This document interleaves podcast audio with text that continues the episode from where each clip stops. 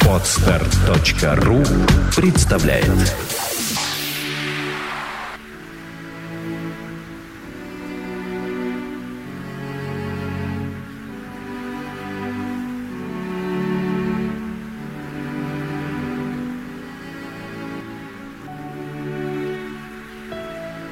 Добрый день, дорогие слушатели. С вами подкаст «Психология, миф и реальность». Я, его ведущий, Андрей Копецкий. Александр сегодня у нас на конгрессе выступает, поэтому не может с нами присутствовать при записи подкаста. А подкаст у нас тема, посвященная коду речи. В гостях у нас академик Алексей Александрович Биркин. И говорить мы будем сегодня о исследовании текстов, которые мы пообещали в прошлом подкасте. Добрый день. Добрый день. Ну что, Алексей Александрович, давайте начнем. Наше, так сказать, исследование. Мы провели за это столь значительное время отсутствия на нашем подкасте некое исследование, и мы да, да. сейчас обсудим, откуда оно произошло, что оно, как мы, как мы исследовали, что мы получили, получили результаты да, да. какие-то, да? Значит, мы обещали слушателям в прошлом подкасте, что вы проведете исследование по поводу утверждения секретаря Союза писателей России господина Казакова, а он сейчас является таковым? Честно говоря, я не знаю. Надо будет узнать. О том, что предложения в текстах Хемингуэя длиннее, нежели чем в текстах Достоевского и Толстого. Вы эти исследования провели? Да. Понятно. Ну, для того, чтобы напомнить слушателям, о чем шла речь, я предлагаю еще раз послушать краткий фрагмент фонограммы из передачи «Радио говорит Москва», выпуск девятнадцатого ноль первого две тысячи десятого года, в части, касающейся того, о чем пойдет речь. В этой программе прозвучала критика после выхода статьи о вас и коде речи, собственно говоря. И напомню, что статья «Главный секрет писательской популярности» журналиста Владимира Крючкова была опубликована в журнале «Итоги» за две тысячи десятый год. Да, именно так. Ну что, давайте послушаем. Давайте.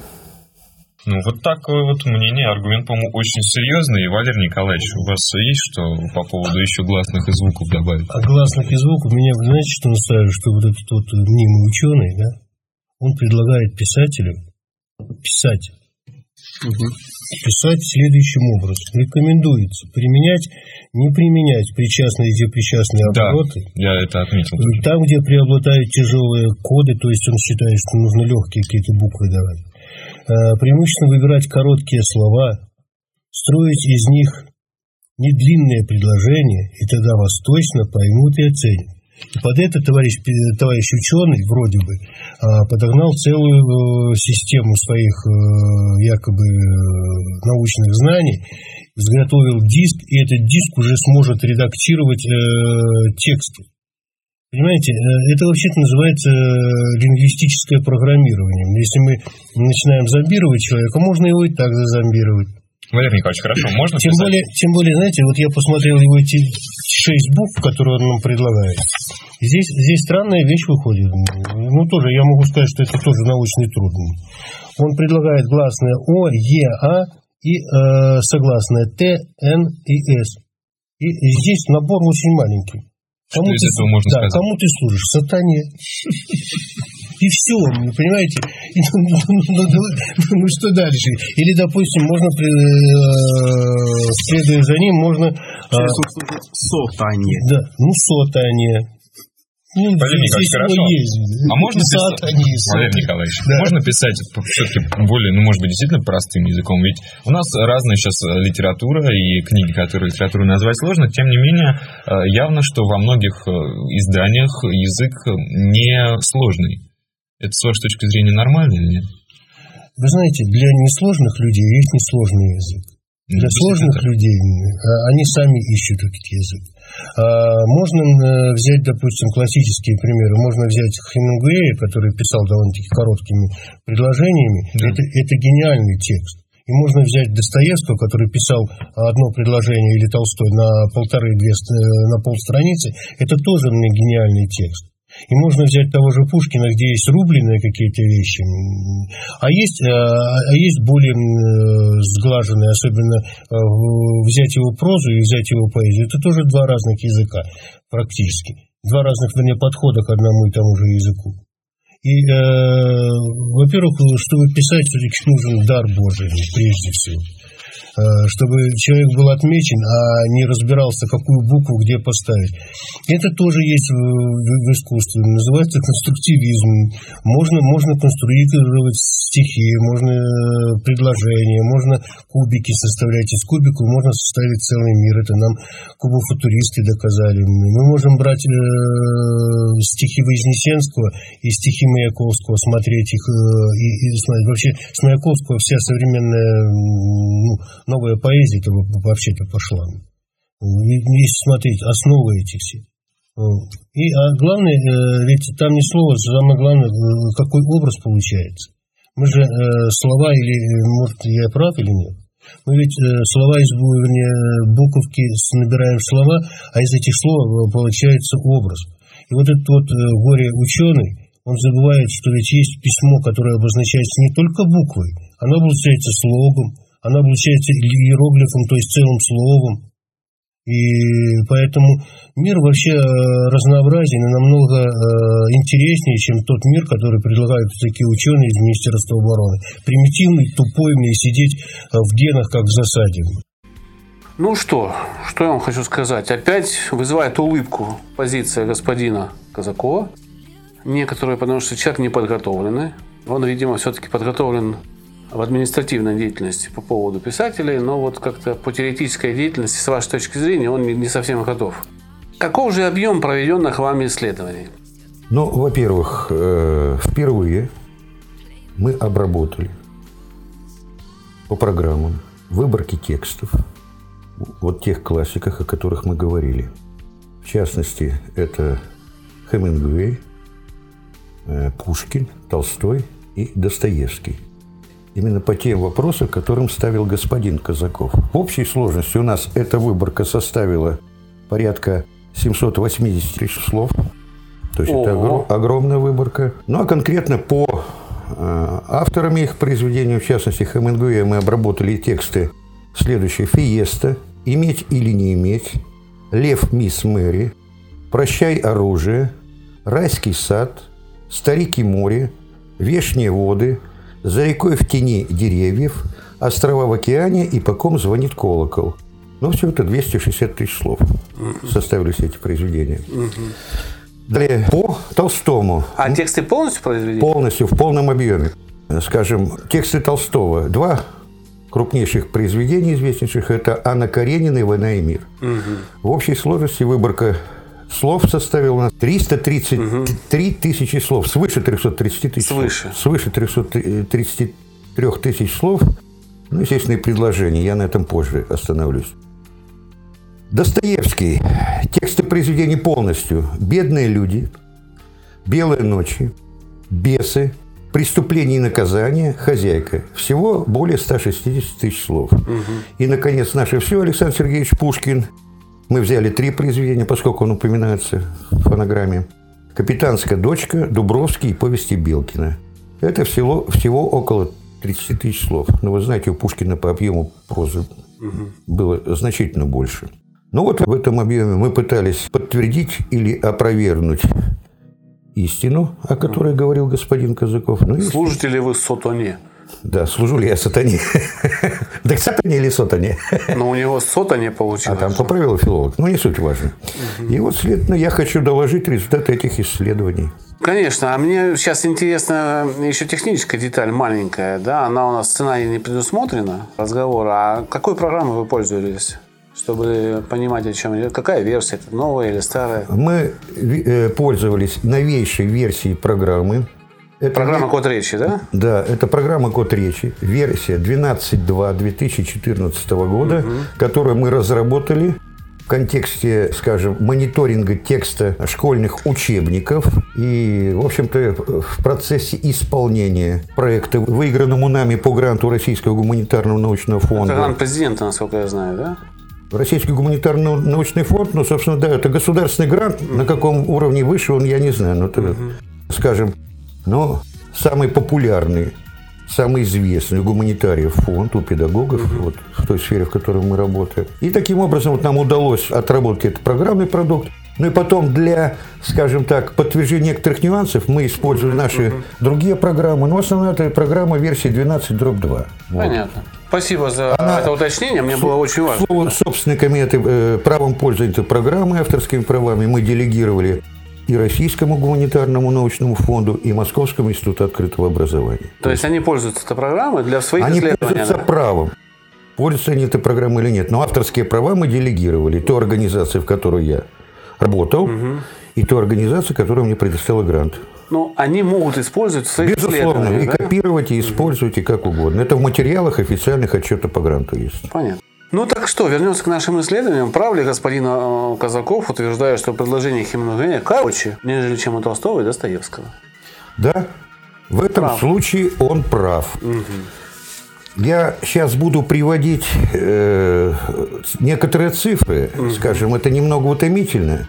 Я буду анализировать их вскользь, то есть давая ключевые моменты. В этой связи я полагаю, что мы придем с вами к такому согласию, что вместе к этому подкасту на вашем сайте вот эти цифровые данные, они в электронной версии будут вывешены, чтобы наши слушатели смогли с ними ознакомиться. Ну, хорошо, да, я создам файл такой вордовский да, и да, прикреплю да. его ссылочкой к этому подкасту. Ну и так, о длине предложения в словах. Оказалось, что в среднем слов в предложении у Хемингуэя, Хемингуэя девять запятая ноль ноль. Ага. У Толстого. Самое, у Толстого четырнадцать запятая сорок семь, у Достоевского тринадцать запятая шестьдесят восемь ага. и Пушкина одиннадцать запятая восемьдесят.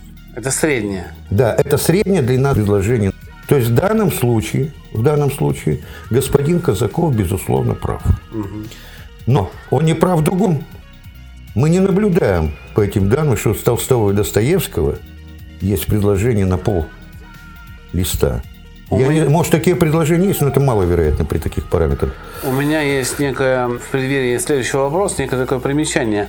А вы Хемингуэя считали на русском, в русском переводе? В русском, да. Ну, то есть это недостоверные данные с точки зрения авторского текста? Безусловно, мы с вами останавливались э, на этом и на прошлом подкасте нашем. То есть в английском языке это может быть те же самые четырнадцать слов в предложении?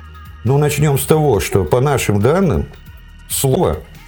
в английском языке на ноль целых восемьдесят девять сотых буквы короче, на ноль целых восемьдесят девять сотых буквы короче в этой связи, скажем, но по длине предложений в буквах априори эти тексты будут короче. Но это не принципиально в данном случае. Хорошо. Вот. Принципиально другое. Вот я, насколько я слова Гоголя, по-моему, Жуковскому писал, что переводчик – это стекло. Угу. И уже у нас возникает ассоциация, оно может быть мутным этим ну, стеклом. Да. Ведь переводный текст, есть различные школы у нас переводчиков в стране. Ну, определить точно, что имел автор, безус... ну, не... безусловно, у каждого из школы безусловно, свое. Безусловно, да? Эти переводчики, они как-то подсознательно пользуются принципами кода речи, mm-hmm. краткость, ясность и mm-hmm. так далее. Ну и тут, мне кажется, нерезонно связывать авторский, сравнивать авторский текст Толстого, Пушкина. Кто писал на русском языке. А, а именно авторов и переводной текст. Ну, хотя ну, не вопрос... совсем законно, не совсем корректно. Корректно, да? Не совсем корректно. Ну, то есть мы, в принципе, можем что сказать, что мы поговорим о Хемингуэе здесь, да, раз вопрос был. Да, да, да, да. Но будем говорить все-таки и о Толстом, Достоевском и Пушкине. Почему три человека... Три, три наших писателей взяты, да? И да, вот да, вопрос, да. В связи с этим возникает два вопроса. А в чем отличие авторского текста от переводного?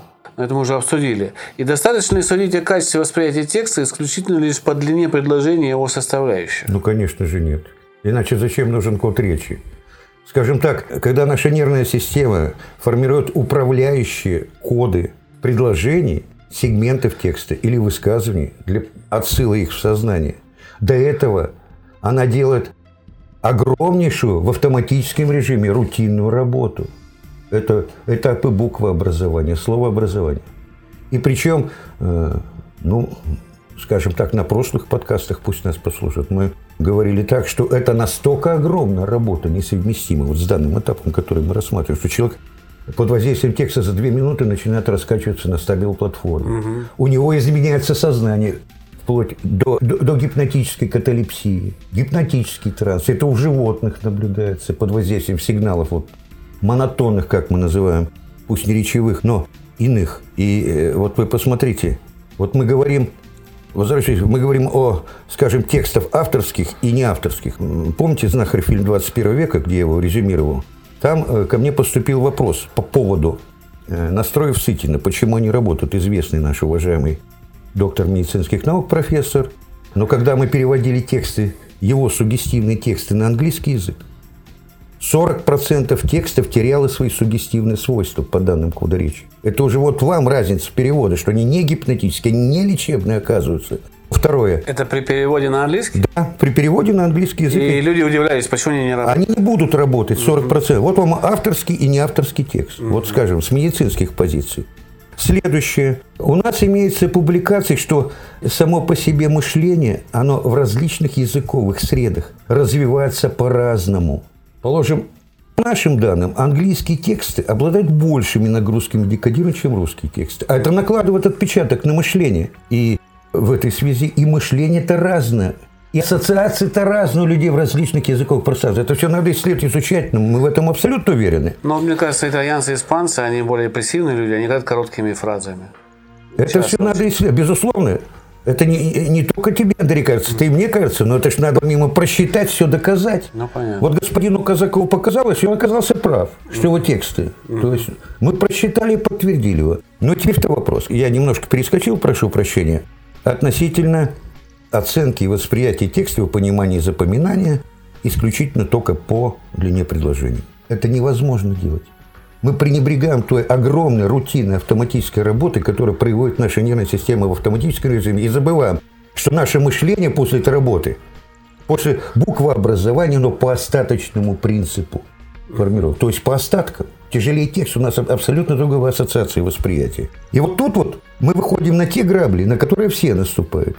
Мы обработали эти тексты по первому и второму этапу декодирования. А что такое первое и второе? Первый – буквообразование, а второй – словообразование. И посчитали интегральную нагрузку. А предложение – это третий этап? Это третий этап декодирования. Мы его не, не берем сейчас, допустим. Мы, да, мы... Ну, то есть, мы вот исследовали перед этим, девять, где мы посчитали, да? Да, да. мы, мы по, по ходу постановки вопросов исследования, но mm-hmm. этому этапу предшествуют вот эти этапы. И что же у нас оказалось по букве и словообразованию? Так. Вы посмотрите. Текст Хемингуэя переводной оказался самым тяжелым. Самым тяжелым. Да, индекс, есть такой физиологический индекс восприятия текста, он оказался целых шестьдесят восемь mm-hmm. единиц. Текст Толстого оказался на втором месте, пятьдесят четыре, но значительная разница. Да, да. Но ниже. Текст Достоевского сорок пять, а текст нашего всего Александра Сергеевича всего тридцать два, в два раза меньше, чем текст Хемингуэя. То есть, я так понимаю, Достоевский читается легко, но понимается трудно.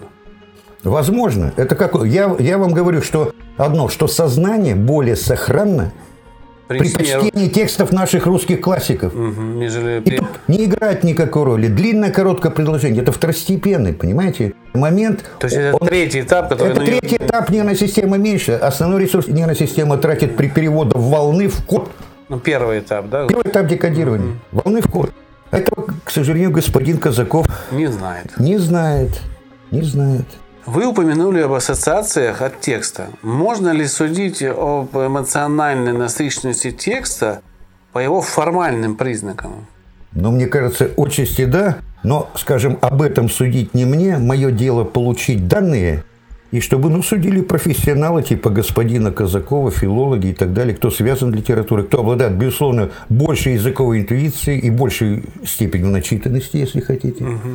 и понимания. Но вместе с этим вот э, в процессе нашего исследования, которое мы обсуждаем, мы получили такие данные. Мы uh-huh. получили такие данные. Ну вот, например, положим по этим массивам текстам, несложно посчитать, а сколько у того или другого автора вопросительных знаков стоит, uh-huh. чисто статистически, uh-huh. сколько, положим, восклицательных, uh-huh. или соотношение э, вопросительных к восклицательным знакам, вопросительный восклицательный акцент. Это формально. Эмоциональная составляющая. Да, да, да. И у нас получилось так, что, значит, по...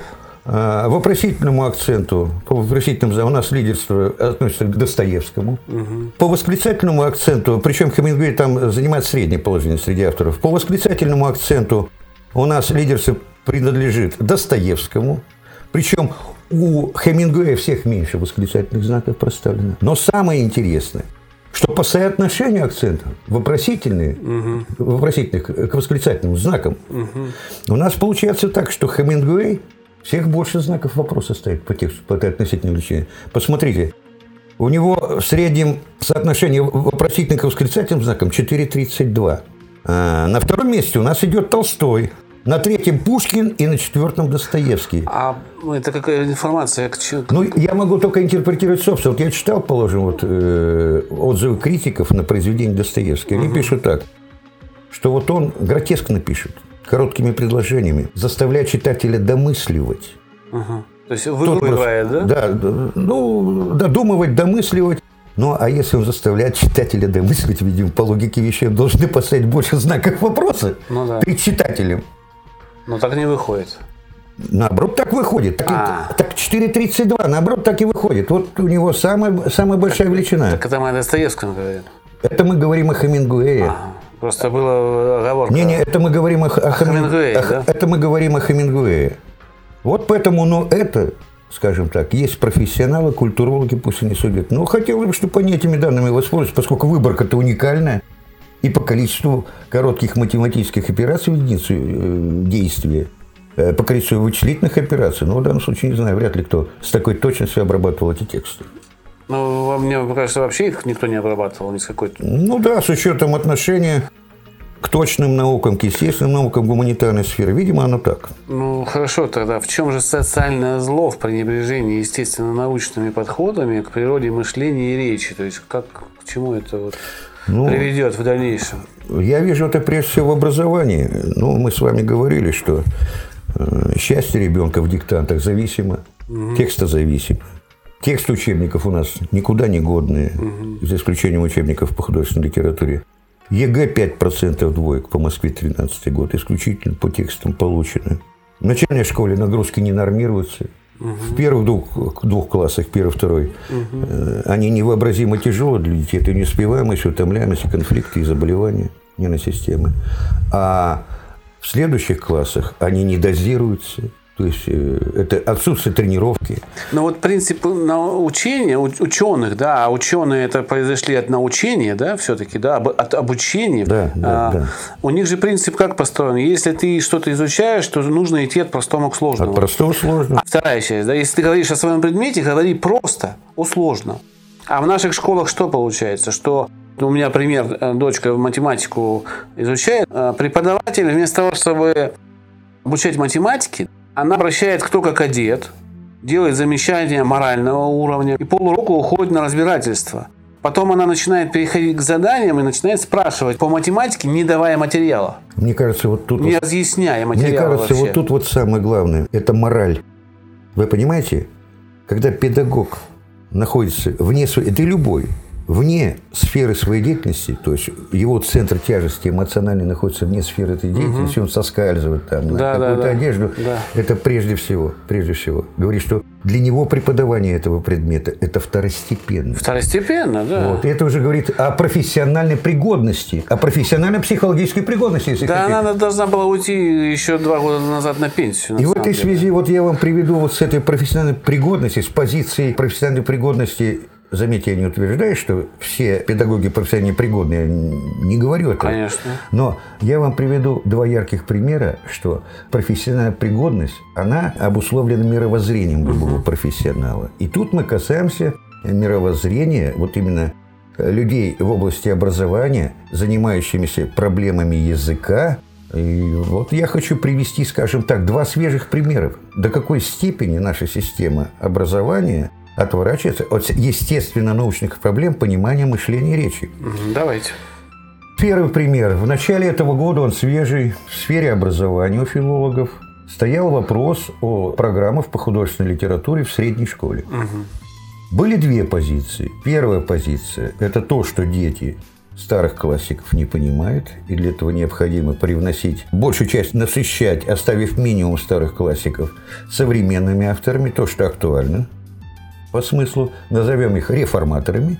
А вторая часть говорит нет. Это святое, и давайте оставим, скажем, программы с доминированием текстов классиков русской литературы, ну, классиков, которые отобраны прошлыми поколениями учителей русского языка, литературы, педагогов.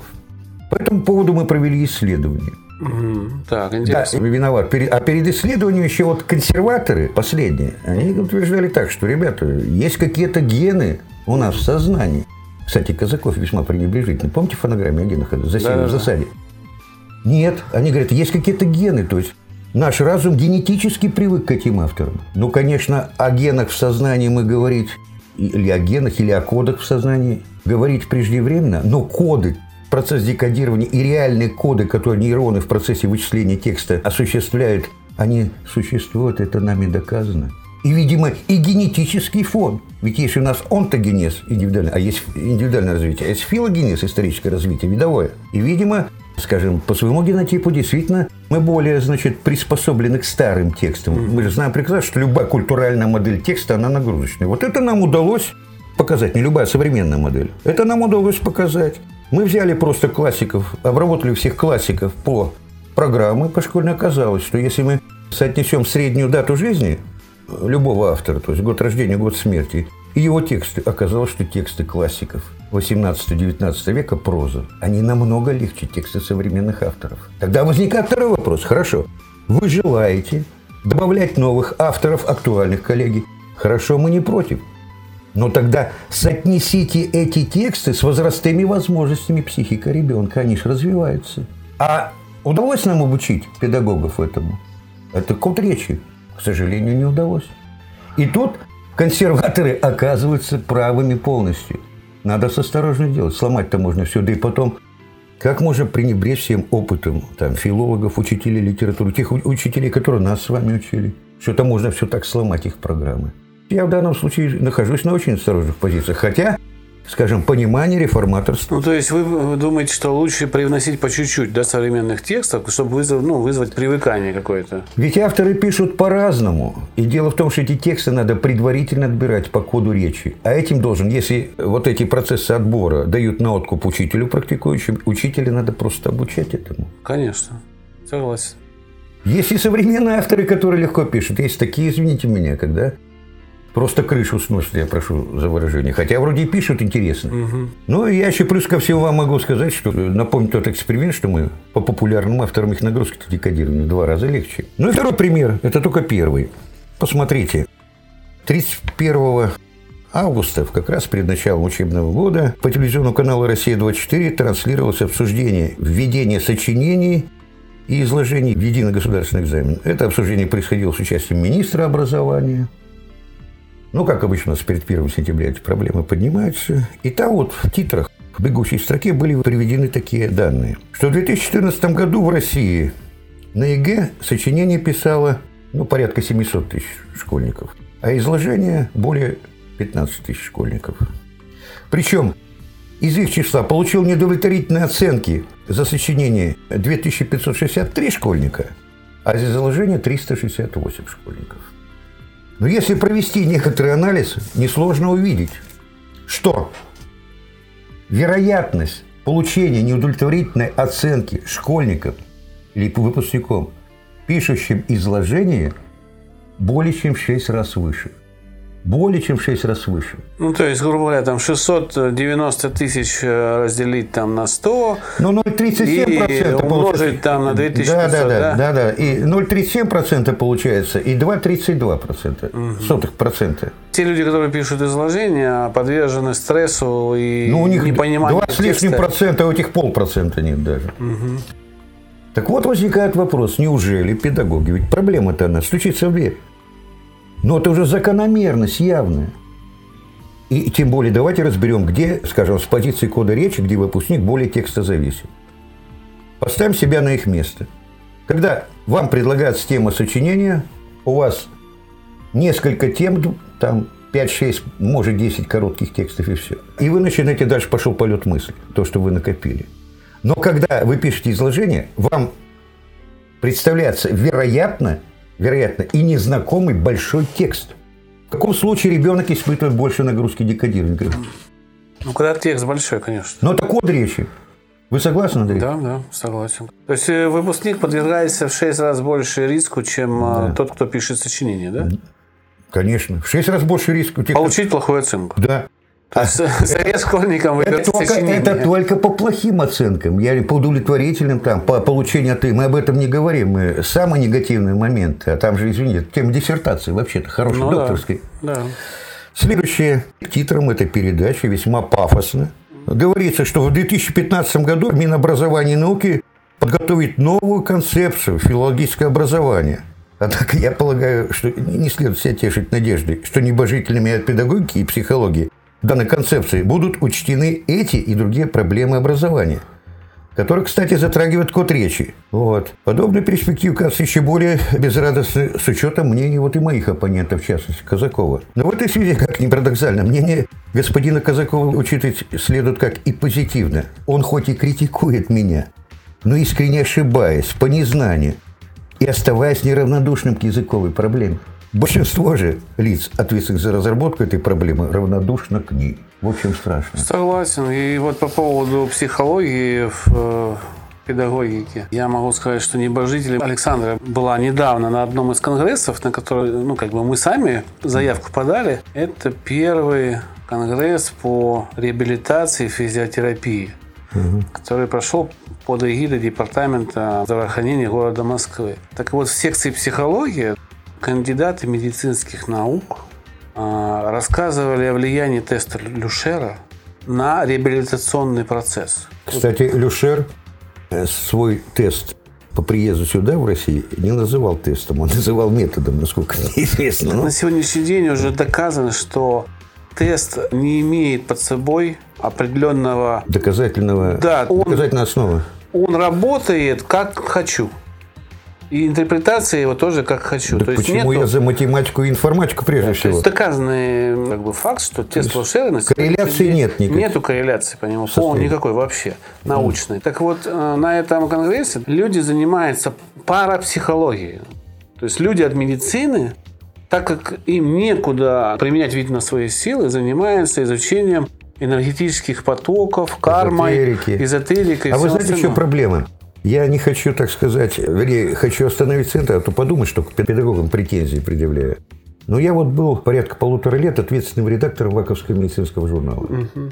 И вот вместе с этим я увидел, что вот эти вот основы информатики и математики, то есть доказательного уровня угу. данных, статистики, теории вероятности, они весьма примитивны.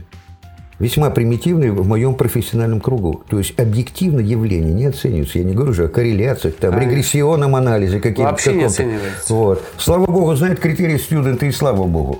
Вот. И в этой связи, в этой связи, так или иначе, есть международный язык науки, который называется статистика и теория вероятности. Конечно. Если ты открыл явление, докажи с вероятностью девяносто пять процентов, что ты прав. Так. Если ниже, набирай выборку, меняй эксперимент. А это есть доказательный принцип. А у нас, вы понимаете, ну вот такое информативно-коммуникабельное хобби, которое ближе, по сути, к общению подростков, нежели чем ученых подчас приведет. Согласен полностью. Это и на самом деле настораживает, что наука, которая должна приносить э, знания о человеческой психике, она в тупике находится на сегодняшний день, в полном тупике. И это признают сами специалисты. Потому что эти же специалисты лезут ну, в те знания, которые не нужно лезть сто процентов, и в эзотерику, и начинают там математику подносить. Все это выходит к чему? Что психология и психотерапия на сегодняшний день, кроме лекарственного способа, ничего не может предложить. Об этом я пишу, кстати, в своих хрониках «Кода речи». Понимаете? Мы... Ничего не может предложить. Это обидно. Хотелось бы, чтобы отечественные разработки в виде чувств покоя, которые основаны на математике, на чистой, на корреляции, на, на статистике получения результата все-таки имели доступ какой-то к умам державных правителей. Ну ладно, давайте закончим этот подкаст. Я задам еще один вопрос и на сегодня закончим. Что влечет подобное непонимание, равнодушие вот в педагогике, в психологии? Ну, преамбулой к ответу на этот вопрос я сделаю вот и свяжу то, о чем мы раньше говорили. Когда меня пригласили резюмировать фильм «Знахарь двадцать первого века», uh-huh. там вначале там, в интернете, в Ютубе размещен этот uh-huh. фильм «Знахарь двадцать первого века», еще раз повторяю. Вот там в выступлении есть господина Судакова в самом начале. Судаков, это, по-моему, институт директор, Анохина, да? Директор института Анохина. Uh-huh. И он заявляет, что за последние пятьдесят лет в медицине ничего не произошло. Uh-huh. Физиолог главный России, ученый. Хотя ему... В последующем тоже академик, доктор медицинских наук, кардиолог, который непосредственно на грани, на грани фола работает, он говорит, мозг – это целая вселенная, его надо изучать, ну и так далее. В связи с этим даже среди медиков существует вот это непонимание или равнодушное отношение. Но а к чему-то может привести вот это педагоги, медики, значит, филологи. Вот вы посмотрите, к тридцатому году нам мои коллеги обещают решить проблему долголетия. Угу. Что из этого следует? Вот при нынешнем взаимоотношениях наций в нашей цивилизации из этого следует, видимо, перенаселение. Но оно уже есть. семь миллиардов, больше семи миллиардов там будет у нас, скажем так. Но если проблема перенаселения, тогда пойдет проблема селекции. То есть мы выходим на проблему производства рабов, менее потребляющих. Это объективно. Одни нации будут доминировать, или одни слои населения другими. И проблему хозяев.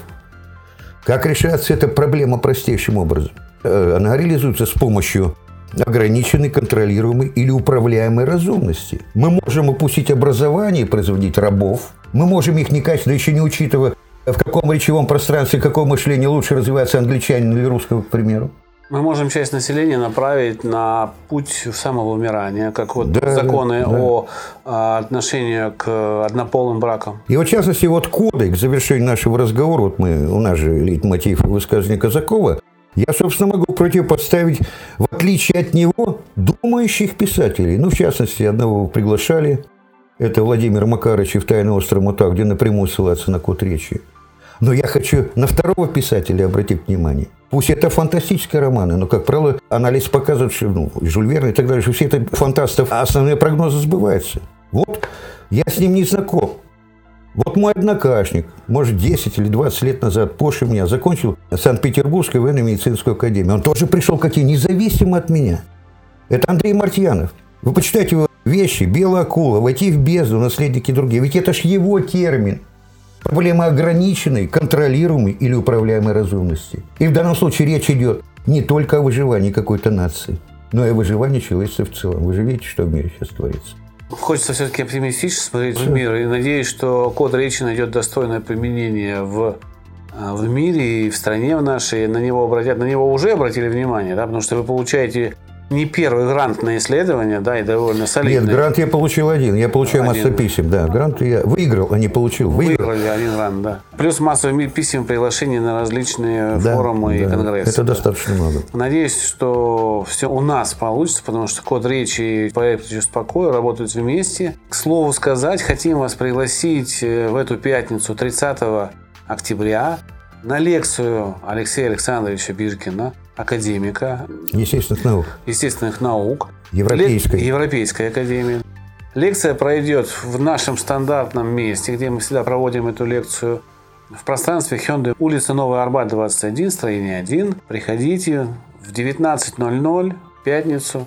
Ждем вас на этой интереснейшей лекции. Спасибо вам за внимание. Спасибо. Спасибо Олег... за внимание слушателей. Ваш Андрей. Да, спасибо, Алексей Александрович.